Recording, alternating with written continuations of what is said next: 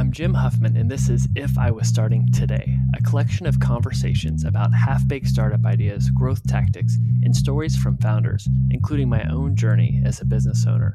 All of the content is centered around one question What would you do if you were starting today?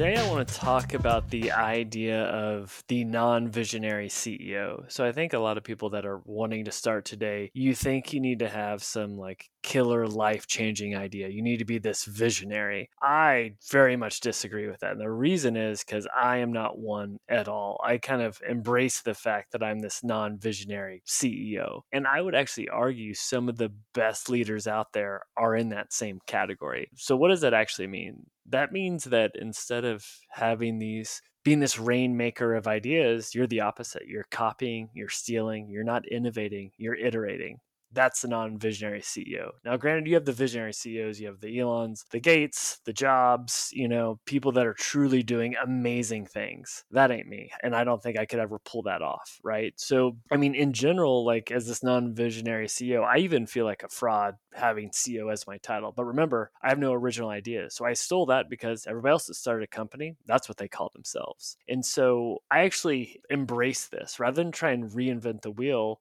how do I just look at everything else that's out there and not innovate, but just iterate on top of it? So I'll even like break down like what I'm doing and how I literally stole every single idea. So one advantage that I had when I was starting out was like I didn't come up with some movement of growth marketing. I just saw it trending from people like Sean Ellis and Andrew Chen, you know, as they're coming up with the phrase growth hacker and innovating on top of it. So I anchor my agency around that because I was so excited about it, which allowed me to get some pretty cool clients with big companies and VC firms because it was somewhat new and innovative, but I didn't come up with any of that. And so as I'm like building an agency, I actually decided to steal, copy, and remix what other agencies had done. So you know I'm, I'm reading the book scaling up stealing those ideas. I'm jumping into agency communities like growth comet stealing their ideas and best practices. I'm you know reading books about okrs using that to run the business. I'm coming up with none of this. I'm just getting other people's playbooks and throwing it into mine. And even as like i try and position my company you, you think okay maybe jim will be somewhat innovative there. Like no not at all. Instead of trying to be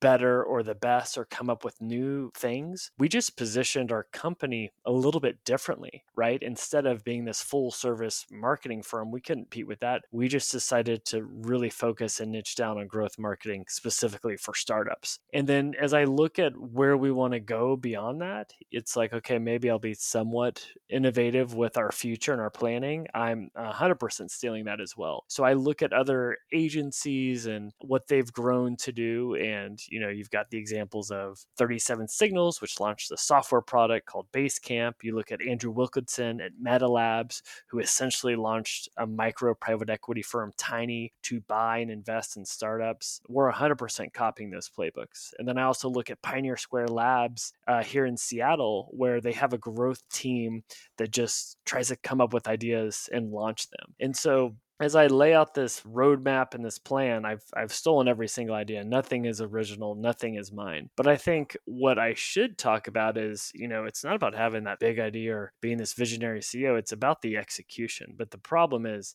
that is so not exciting or sexy to talk about, like these relentless CEOs that are working on Saturdays or Sundays going through payroll and whatnot. But I think it's those little habits of, you know, being accountable, delivering, doing that hard and boring work in a consistent way that allows you to build up something and do something interesting, right? And so the leaders that embrace the accountability and like sweating the small stuff and, and doing it right, that's what I am like into and like as opposed to trying to be some grand visionary. So, you know, I think that gives hope to anybody that you don't have to be the smartest person in the room that like has the aha moment. You just need to be the the relentless one or the hungry one. So um, hopefully that's helpful for anybody else out there that's a dummy like myself trying to to launch something and take it to the next level.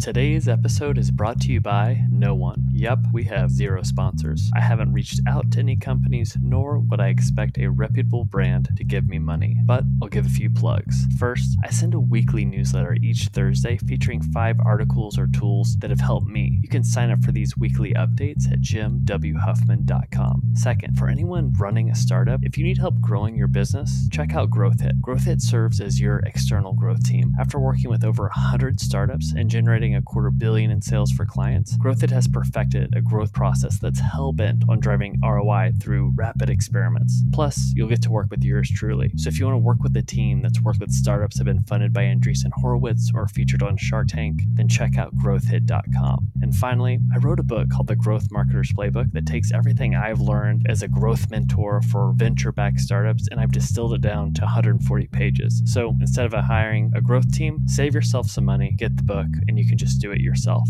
I hope you enjoyed this episode and I'd love to hear feedback. I'm on Twitter at Jim W. Huffman.